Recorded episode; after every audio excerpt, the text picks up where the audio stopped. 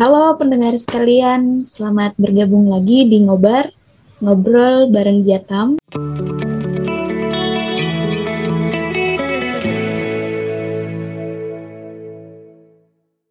Hari ini kita akan mendengarkan kisah perlawanan dari uh, warga yang berada di Trenggalek. Nah, sudah bergabung saat ini dengan kita Bang Mukti Satiti. Selamat malam, saya sapa dulu. Malam, malam. Halo, malam. bagaimana kabarnya Bang Mukti? Alhamdulillah, sehat-sehat. Terenggalek sehat? Terenggalek yang sedang tidak baik-baik saja. Oke. Okay. kalau saya sih.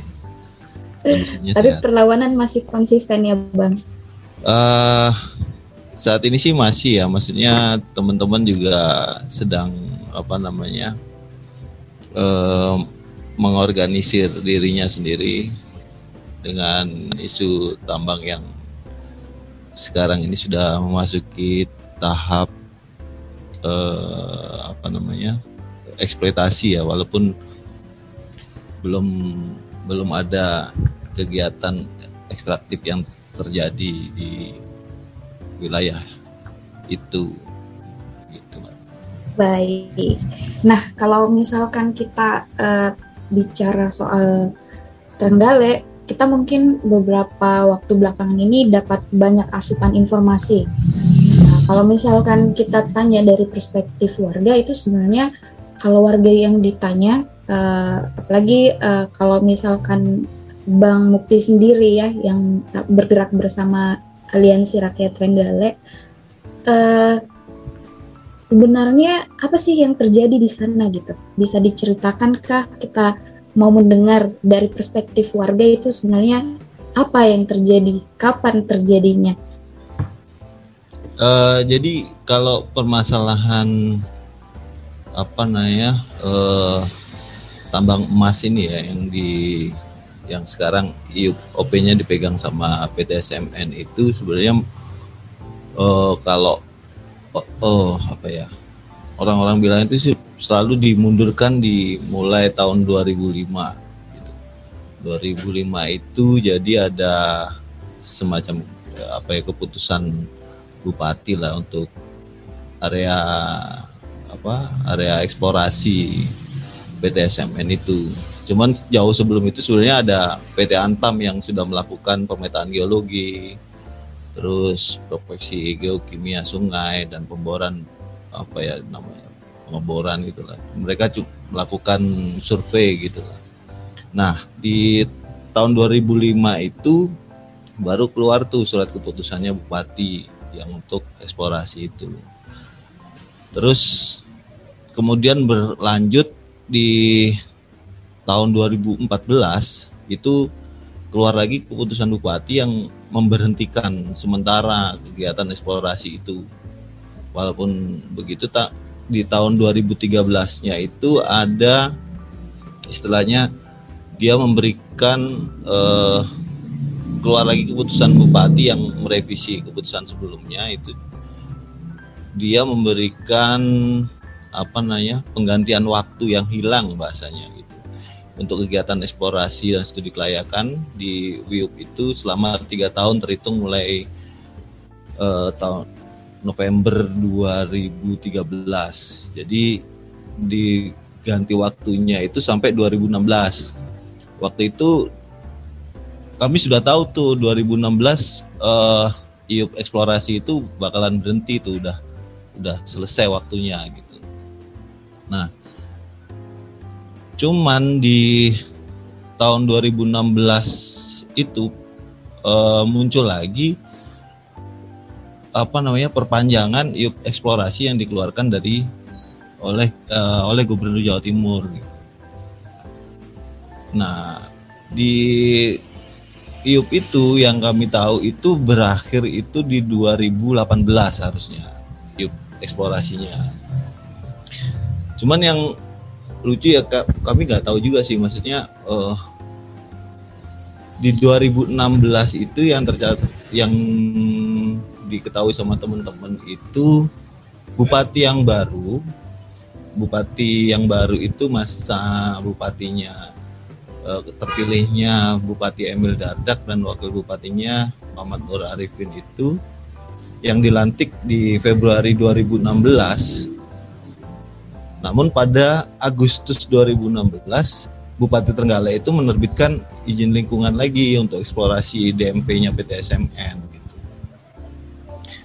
Nah, tahu ini ada pergerakan lagi dan uh, tiba-tiba masa apa namanya uh, dari PT SMN nggak tahu lah dia yang eksplorasi itu tiba-tiba datang lagi ke wilayah-wilayah yang dalam wilayahnya itu tiba-tiba masuk ke kebun ada yang di kebunnya warga terus ada yang di ya lahannya perhutani gitu. Tapi yang di protes warga itu masuk ke kebunnya warga mereka langsung ngambil sampel ngebor-ngebor. Nah itu yang ditentang sama warga.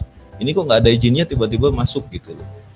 Nah banyak akhirnya kan rame tuh di masyarakat gitu. Hingga akhirnya tanggal uh, bulan September 2016 itu masyarakat di Desa Dukuh, Kecamatan Watu Limo itu dia sampai melakukan aksi itu jadi eh, apa ya kayak menahan kepala desanya untuk diarak lah modelnya diarak itu eh, sejauh 3 km sama masyarakat itu terus ditanyain gitu. Karena masyarakat merasa bahwa ada keterlibatan di kepala desa gitu. Cuman waktu itu usaha yang dilakukan masyarakat belum dapat jawaban yang jelas gitu dari dari apa namanya kepala desa. Akhirnya ketika itu juga masyarakat mulai memasang apa namanya baliho, spanduk yang bertulis tentang penolakan tambang emas itu. Nah, Kemudian di tanggal 16 Septembernya kami memang mencatat itu, saya mencatat mulai September itu karena ya kami tahu bahwa ada pergerakan dari masyarakat yang menolak tambang itu. Tanggal 16 September malam itu awalnya kan masyarakat sudah berencana itu tanggal 17 Septembernya itu akan aksi besar gitu menolak pertambangan yang ada di daerahnya gitu. 16 malamnya mereka dipanggil sama camat. Ada berapa uh, perwakilan setiap RT itu diminta untuk datang sekitar 10 orangan. Ya intinya sih meredam masyarakat untuk supaya tidak turun ke jalan gitu. Akhirnya masyarakat pun juga mengikuti oke okay lah. Mereka langsung mendatangi bupati ngobrol-ngobrol soal itu. Bagaimana penolakan itu. Cuman kayaknya uh, apa namanya kegiatan eksplorasi itu tetap jalan gitu. kegiatan eksplorasi tetap jalan terus uh, apa namanya bahkan banyaklah jejak digital yang mengat, yang bupati sendiri mengatakan bahwa wah saya ini ibarat uh, humasnya PT SMN aja menjelaskan ini kepada masyarakat dengan statement bupati yang seperti itu kan masyarakat nah ini gimana sih maksudnya? Kegiatan segitu besar masyarakat juga nggak tahu apa-apa tiba-tiba mereka datang ke situ terus apa bahkan seolah-olah bupatinya yang dijadikan humas gitu. Akhirnya eh, tahun 2017 kemarin itu masyarakat turun ke jalan tuh besar tuh. Eh, melakukan aksi penolakan itu. Nah beberapa perwakilan sih akhirnya berbicara dengan DPRD juga. DPRD memanggil dari pihak SMN terus da, intinya di pertemuan itu adalah menghentikan sementara semua kegiatan atau aktivitas eksplorasi yang dilakukan sama PT SMN itu udah tuh selesai tuh. Terus tiba-tiba di apa namanya uh, 2018 itu SMN masih nggak tahu gerilya atau gimana. Terus mereka masangin leaflet bahwa apa namanya uh, kegiatan mereka diumumkan tetap berjalan. Mereka juga nulis uh, informasinya sih ada di media cetak juga. Terus pengumuman pengumuman kegiatan penambangan juga uh, melalui pasangan pengumuman terus uh, ya di tempat-tempat strategis katanya di kantor desa lah di simpang jalan lah kayak gitu gitu masyarakat masih ya enggak enggak begitu ngerti juga itu gitu. Terus di tiba-tiba yang an itu di di 2020 2021 awal kemarin itu kami di apa namanya dikagetkan lagi dengan sudah keluarnya iup produksi gitu. Lah ini gimana sih kok tiba-tiba langsung udah keluar kayak gitu gitu. Sementara dilihat di tanggalnya keluar iup produksinya itu di bulan apa ya bulan Juni kalau nggak bulan Juni informasinya bulan tanggal 24 Juni 2019. Nah, sementara yang tanda tangan di situ yang dari berapa yang udah keluar di media massa juga itu yang tanda tangan di situ gubernur, gubernur yang baru, Kofifah gitu. Sementara mereka juga baru dilantik itu kan bulan Februari tuh. Nah ini kok tiba-tiba langsung menandatangani operasi produksi yang memiliki wilayah segitu luasnya gitu. Sementara kalau apa namanya kalau kita ngelihat ya seperti yang di apa namanya yang kita lihat itu di RT RW itu ada kawasan lindung kars yang begitu luas yang berada di wilayah iup eksplorasi itu iup eks, apa ya iup produksi malahan. Nah itu yang kami mulai geram tuh. Terus akhirnya lanjut tuh teman-teman bikin petisi dukungan untuk bupati juga supaya dia bersurat kepada gubernur waktu itu rencananya. Tapi ternyata suratnya langsung dihubungkan langsung ke Kementerian KLHK karena eh Kementerian SDM karena informasinya bahwa eh, kewenangan sekarang di pusat. Nah ini kacau nih. Kita pikirnya kacaunya apa? Ini ruang segitu besar, wilayah yang segitu luas, penduduk itu juga banyak di situ. Tiba-tiba kita ada apa namanya? Ada rekaman Zoom itu eh apa ya dia sebagai apa ya dia tuh eh direktur mineral KS Kementerian SDM itu mengatakan bahwa ini sumber dayanya sumber daya alamnya nganggur daripada nganggur mending ya dimanfaatkan gitu. Kan ini mencederai hati masyarakat juga akhirnya masyarakat tambah marah lah gitu. Nah ini sampai saat ini sih masih teman-teman coba untuk apa namanya hmm, menemani kawan-kawan yang ada di tapak langsung gitu.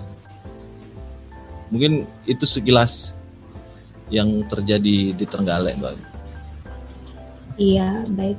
Uh, kalau dari ceritanya tadi memang ternyata sudah sangat lama ya, 2005, 2013, 2014 itu waktu yang sangat panjang untuk sebenarnya uh, bisa tahu apa yang terjadi, tapi ternyata tidak juga ya, tidak sejelas itu sampai di masyarakat. Nah, berarti kalau misalkan kita uh, perhatikan dari uh, kronologi tadi, uh, berarti sebenarnya penambangan ini benar-benar di luar uh, pengetahuan warga ya?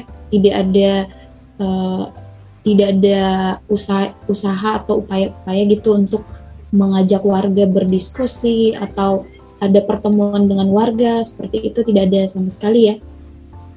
Tidak kalau gitu. kalau awalnya sih kayaknya nggak ada deh. Maksudnya kayak yang di pernah dulu di juga di kecamatan Dongko itu di Sumber Bening itu juga terjadi kayak gitu. Tiba-tiba alat berat masuk tuh. Hmm. tiba-tiba alat berat masuk akhirnya masyarakat kan ya mereka udah udah dengar gitu bahwa akan ada pertambangan emas itu udah dengar gitu. Cuman waktu itu masih eksplorasi sih gitu. Akhirnya masyarakat juga ngamuk gitu. Itu di di apa namanya? Di garis pita akhirnya sama masyarakat juga ditolak langsung sama masyarakat hmm. gitu sih yang Tapi aku, gimana iya. tapi aktivitasnya berada di atas lahan yang dikelola masyarakat gitu. Ada yang di uh, lahannya masyarakat, ada yang di lahannya perhutani. Oke. Okay. Trenggalek itu banyak apa namanya? Uh, 60 persennya wilayah Trenggalek itu kan wilayah hutan ya dan 50% lebih itu dikelola sama perhutani. Jadi ada beberapa wilayah memang yang masuk wilayahnya perhutani gitu. Wilayah kelolanya perhutani. Sempat yang terjadi itu malah tahun saya masih ingat itu tahun 2016 itu terjadi juga eksplorasi yang di daerah eh, Buluroto itu yang lereng ke arah lereng ke arah kecamatan Munjungan itu juga kayak gitu. Jadi sampai uh, masyarakat yang punya lahan di sana itu ngejar-ngejar orang yang apa namanya orang yang melakukan eksplorasi itu gitu. dibawain dibawain apa namanya senjata lagi kayak biasa kan orang kalau ke kebun kan dia pasti bawa arit atau apa gitu yeah. akhirnya dikejar-kejaran gitu karena hmm. mereka juga tiba-tiba masuk ke wilayahnya masyarakat ini yang sedang mereka kerjakan tanemin cengkeh lah tanemin apa namanya uh, pete jengkol gitu Oke, berarti uh, memang masyarakat di situ uh, sehari-harinya memang uh, pekerjaannya di bidang uh, yang berkaitan erat dengan pengelolaan hutan. Uh, ya. Kalau bisa diceritakan, uh, diceritakan sedikit nih, Bang, kondisi hmm. sosial hmm. dan ekonomi uh, di sana itu seperti apa?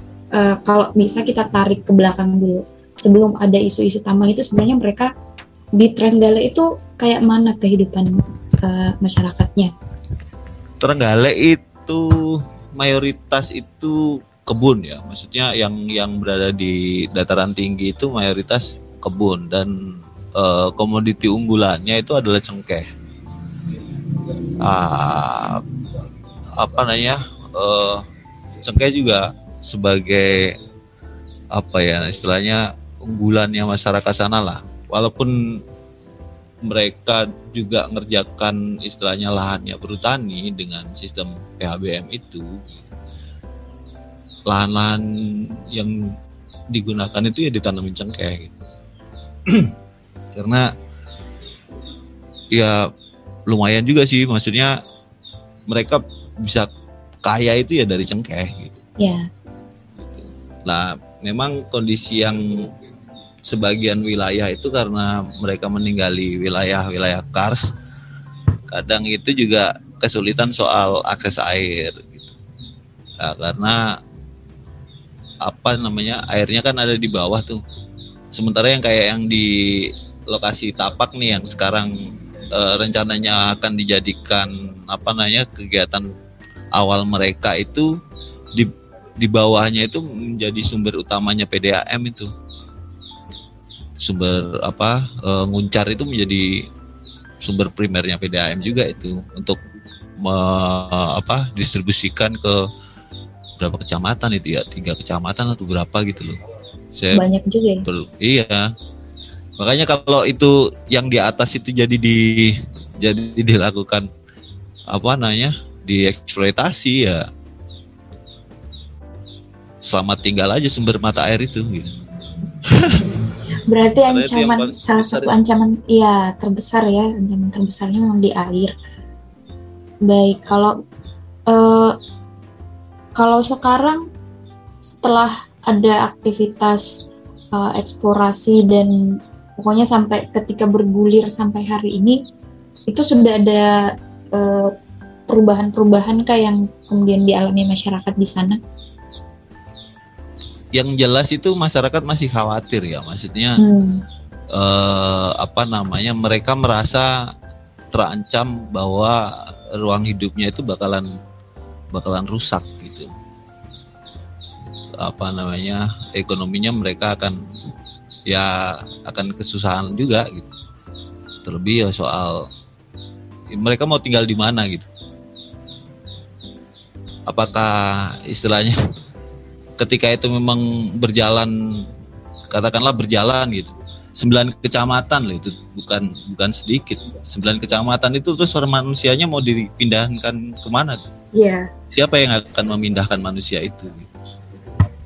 Kan kan begitu kan maksudnya itu yang menjadi apa namanya uh, perbincangan di masyarakat ya maksudnya piye gitu piye nah, itu yang baik. Nah kalau misalkan uh, dari pihak pemerintah setempat nah sejauh ini sudah ada upaya-upaya komunikasi dengan uh, masyarakat di sana? Setelah masyarakat oh ternyata sudah ada aktivitas uh, sejauh ini gitu dari perusahaan. Nah, uh, setelah ada riak-riak perlawanan kemudian itu uh, disuarakan, apakah kemudian pemerintah di sana sudah ada upaya-upaya dialog kah atau mungkin membuka uh, pembahasan mengenai akan seperti apa masyarakatnya ke depan? Kalau di tingkatan pemerintah istilahnya eh, pemerintah kabupaten mungkin ya kalau turun turun ke masyarakat untuk berbicara itu sih kayaknya sih belum. Cuman eh, yang udah jelas itu kan sikap bupati, sikap bupatinya yang sekarang nih. Eh, yang sudah juga bersurat ke Kementerian SDM cuman masih dicuekin aja tuh kayaknya tuh. Nggak tahu itu menteri apa namanya kayak apa ya kalau bahasanya kami sih gak diwong nih loh. Maksudnya nggak dianggap gitu jadi bupati itu udah nggak hmm. dianggap apalagi masih muda bupatinya terus sikapnya juga kayak gitu. Dia lebih mengutamakan uh, masyarakatnya dengan apa namanya dia juga bikin slogannya itu yang untuk apa uh, mas hijau mas biru mas kuning itu. Dia lebih mempertahankan itu. Dan memang masyarakat akhirnya juga uh, mendukung merasa didukung sama bupatinya juga gitu. Masyarakat mendukung bupatinya terus masyarakat juga merasa didukung bahwa mereka juga di di istilahnya dilindungi sama bupatinya dengan sikap-sikap itu. Akhirnya ya, ya mas ya teman-teman juga mulai apa namanya uh, sering memunculkan diskusi-diskusi lah di di tapak yang yang kami lihat sih memang eh, apa namanya yang rencana awal mereka itu kan sekitar 300-an hektar itu. Cuman 300-an hektar yang ad, yang akan dikerjakan awal itu itu wah efeknya sangat besar banget bagi utamanya sih bagi tiga kecamatan ya, Kampak, kunjungan Watu Limo bahkan bisa sampai Gandusari kalau uh, Gandusari mana lagi ya itu ya itu yang akan terpengaruh soal airnya tadi itu gitu. yang hmm. akan merasakan dampak langsungnya itu mereka ini ya yang langsung mem memanfaatkan air dari langsung sana. memanfaatkan air, sumber air yang ada di sana. Hmm.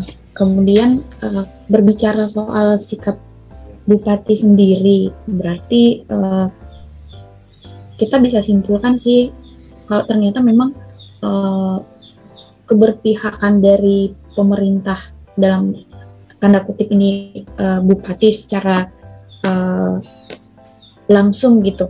Itu mempengaruhi ya uh, bagaimana kemudian perlawanan warga bisa menguat dan bisa menentukan arah gitu. Um, kalau misalkan saat ini sejauh ini tuntutan-tuntutan dari masyarakat yang kemudian disuarakan uh, baik itu ke pemerintah di uh, tingkat kabupaten maupun ke pusat itu apa-apa saja tuh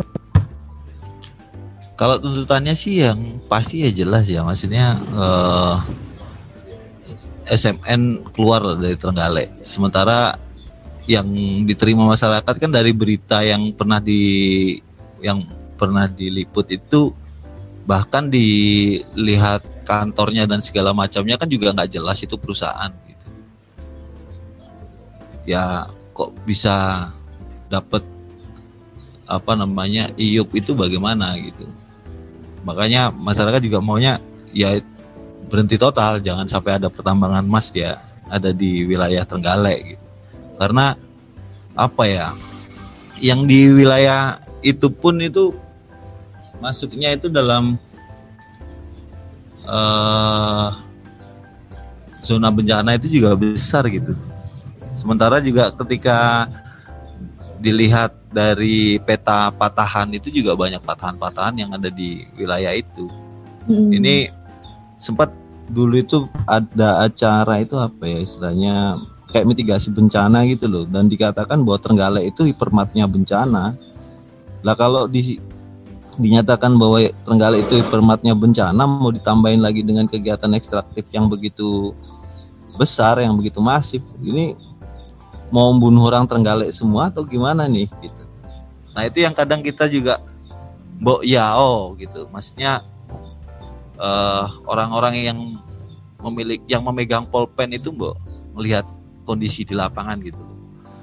Jangan dipikir bahwa di situ itu alamnya nganggur lah, nggak ada masyarakatnya lah. Gitu. Mbok mbok ya oh, lihat kondisi real gitu itu sih yang mau di apa yang yang menjadi tuntutan masyarakat sih seperti itu iya jadi uh, seolah-olah pemerintah sekarang itu tidak melihat eksistensinya masyarakat ya. Meng, mereka mengesampingkan itu kemudian hanya berfokus pada sumber daya yang kemudian bisa dikeruk dan mendatangkan uh, keuntungan. Meskipun kita perlu berikan tanda kutip juga ya sebenarnya siapa sih yang diuntungkan, yang diuntungkan ketika itu. kemudian yang ter? Sederhananya begini loh. Apa namanya tambang emas di situ tuh bukan kebutuhan masyarakat. Iya kan maksudnya masyarakat itu nggak membutuhkan tambang emas itu juga. Mereka juga nggak akan menikmati kok. Kalau kalau toh memang dengan iming-imingnya kan sekarang itu yang beberapa waktu terakhir ini kami dengar juga uh, pihak SMN itu udah mulai turun lagi ke bawah, turun lagi ke tapak. Dan mereka melakukan berapa kali sosialisasi, cuman di di kantor desa kalau nggak salah itu katanya. Nah itu apa namanya iming-imingi bahwa masyarakat nanti akan bekerja di sini, terus habis itu uh, memang kondisi pembangunan di Trenggalek itu kan juga agak berat ya dalam artian banyak jalan-jalan yang belum belum semulus yang wilayah-wilayah lainnya lah. Dan kondisi yang seperti itu tuh dimanfaatkan gitu. Dalam artian oke okay, nanti uh, tak bangunin jalannya gini-gini dan koniku sopo? Mesti uh, nanti kalau toh kalian yang bangun terus habis itu digunakan untuk uh, armada tambang juga kan buat apa gitu? Terus masyarakat yang tinggal di daerah di daerah mana namanya Buroto, daerah atas-atas itu, Dukuh dan sebagainya itu, terus mau kalian pindahkan ke mana gitu? Masyarakat ini kan apa ya? Ya karena itu tadi loh kondisinya itu banyaknya akhirnya berdalihnya bahwa lahan-lahannya itu banyak yang lahannya perhutani. Apakah semudah itu maksudnya mendapatkan izin itu? Sementara di di RT RW Trenggalek pun mengatakan bahwa di situ tuh masuk wilayah kawasan lindung, kawasan lindung kars gitu. Kalau oke okay lah katakanlah mereka dengan alasan macam-macam oke okay, bisa apa namanya apa itu istilahnya bawah tanah close pit atau apa itu nah ini kalau ngomong wilayah kars lindung kars kan yang dibutuhkan itu adalah jaringan sungai bawah tanahnya gitu nah kalau itu dihancurkan ya masyarakat sana itu mau mau dapat air dari mana gitu itu yang jadi apa namanya jadi keresahan teman-teman di sana gitu baik nah uh, setelah melihat uh, potensi ancaman yang kemudian uh, menghadang warga kemudian sikap pemerintah kemudian ketakutan-ketakutan warga. Nah, kalau hari ini uh, warga tetap uh, dalam kesehariannya tetap menjalani seperti biasa. tapi tetap diliputi sama ketakutan-ketakutan terhadap uh, hal-hal di masa depan ketika kemudian pertambangan ini akan tetap dilanjutkan ya berarti ya bang. Nah yeah. um, dari dari cerita panjang ini jika kita uh, melihat kondisi-kondisi di tempat lain ya, sekarang kita uh, relate ke banyak tempat di luar sana yang sebenarnya juga berada dalam situasi yang sama, berada dalam ancaman-ancaman yang sama. Nah, kalau kita belajar kita belajar dari uh, apa yang terjadi di Trenggalek dipelajari sama uh, warga di tempat-tempat lain untuk bisa uh, menjadi pelajaran penting dari perjuangan di Trenggalek. Apa apakah itu mungkin soal prinsip kah atau uh, cara pandang yang seperti apa? Apa yang kira-kira bisa gitu menjadi hal penting? Kalau kondisi sekarang sih sebenarnya masyarakat ya ya seperti yang dikatakan tadi lah, tapi tetap waspada gitu, tetap waspada karena uh, apa namanya mereka juga udah ya masyarakat masyarakat di Trenggalek itu sebenarnya udah sadar dengan kondisi lingkungan gitu.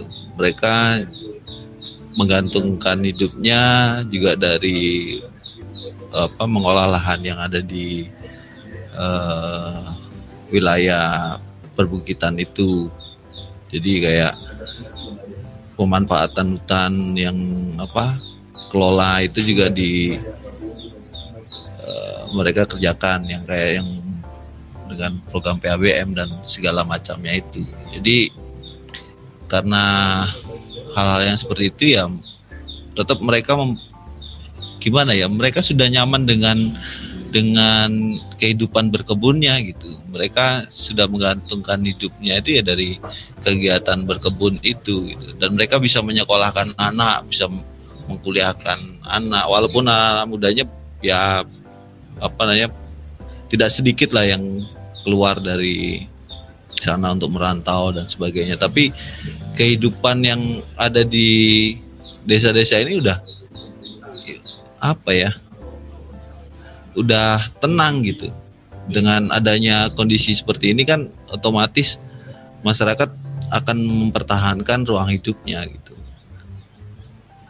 Jangan tiba-tiba bikin kebijakan terus mengambil mencaplok wilayah apa namanya wilayah kelola masyarakat gitu. Dengan alasan bahwa ini adalah hutan negara, hutan perhutani yang akan di bla bla bla bla bla gitu.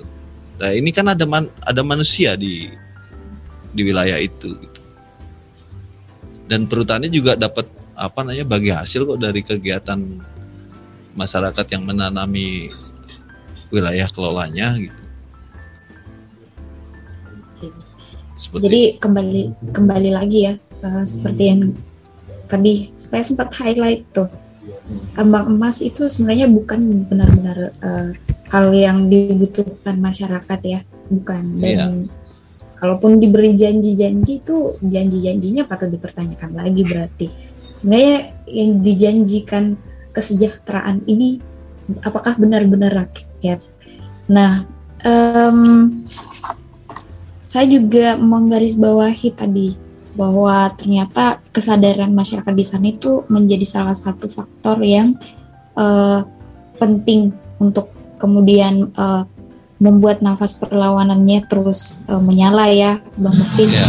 Nah, uh, apa kemudian pesan sebagai uh, apa namanya sebagai masyarakat yang berada di posisi melawan industri ekstraktif, ekspansi ruang hidup yang sekarang lagi masif-masifnya ya kalau kita perhatikan. Hmm. Nah, uh, adakah pesan yang uh, mau disampaikan? Nah, nanti ini kan pendengar kita uh, akan sangat banyak.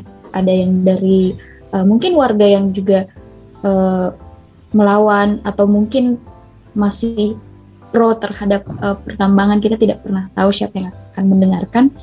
Tapi ketika uh, diberi kesempatan Bang Mufti apa apa yang bisa dijadikan pesan berharga di uh, yang bisa diberikan gitu yang, sekaligus sebagai closing. Ya ya. Yang yang penting sih sebenarnya masyarakat solid ya. Maksudnya uh, teman-teman yang istilahnya merasakan ancaman itu solid gitu. Dan banyak masyarakat yang juga istilahnya ya ma masyarakat desa gitu. Yang apa mereka tahunya bekerja terus ya berbuat dalam kehidupannya gitu menjaga ruang ruangnya gitu. Soliditas itu penting gitu. Dan teman-teman di aliansi juga akhirnya harus menemani masyarakat ini. Kalau toh orang-orang yang pro itu sebenarnya tidak banyak lah itu. Orang-orang yang tergiur sesaat itu. Jadi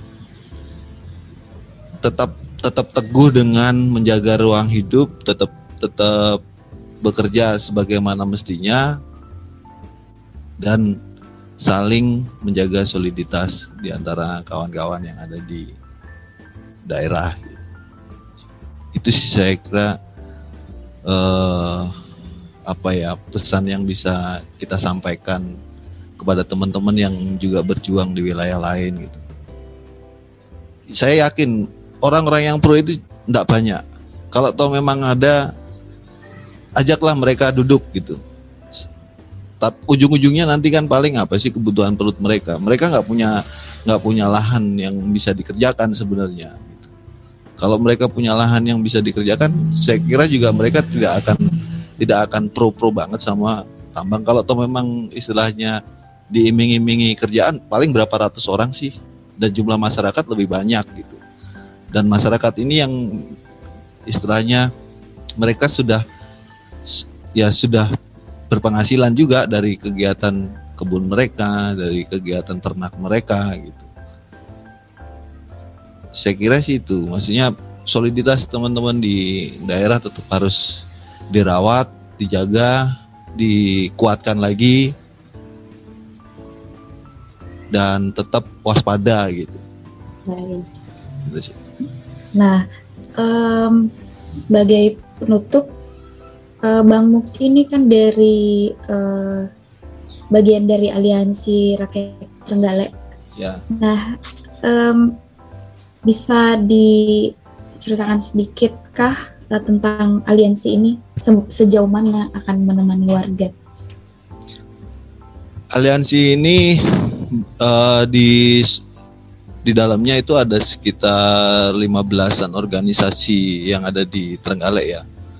Baik itu organisasi uh, kemudaan, terus organisasi yang konsen di kebudayaan, di lingkungan, di apa namanya, di ya sosial kemasyarakatan gitu. Yang jelas di setiap kantong wilayah kita punya kita punya anggota gitu yang juga berada di yang juga tinggal di wilayah uh, tapak itu gitu. Jadi tetap kita akan menemani masyarakat ketika masyarakat membutuhkan dukungan-dukungan baik itu soal pengetahuan maupun dukungan-dukungan soal uh, apa namanya advokasi ya kita berjaring dengan organisasi-organisasi yang lainnya juga gitu. Kita prinsipnya sih kami uh, berusaha untuk menambah banyak kawan gitu yang saling membantu saling menguatkan warga yang juga turut berupaya mencarikan solusi-solusi apa namanya eh, permasalahan-permasalahan yang ada di masyarakat. Yang jelas sih itu yang bisa dilakukan sama kawan-kawan. Oke baik. Nah uh, Terima kasih banyak Bang Mukti atas cerita mengenai uh, perlawanan teman-teman yang ada di Trenggalek. Nah, uh, sebagai penutup, saya uh, secara pribadi dan juga dari rekan-rekan di Jatam tentunya menyampaikan dukungan kepada teman-teman di sana dan uh, siap, dari dari statement yang disampaikan tadi dari uh, komposisi-komposisi solidaritas yang sudah disampaikan tadi itu uh, menunjukkan bahwa rakyat di Trenggalek tidak sendiri. Kita tetap mendapatkan dukungan meskipun tidak sampai secara langsung ke telinga mereka. Nah, uh, kita sampaikan di sini bahwa kalian tidak sendiri dan tetap ada yang selalu mendukung kalian dan uh, salut sebesar-besarnya untuk perlawanan yang dilakukan rakyat. Terima kasih, terima okay. kasih, terima kasih. Baik, ini inilah akhir dari uh, sesi kita untuk Trenggalek masih melawan.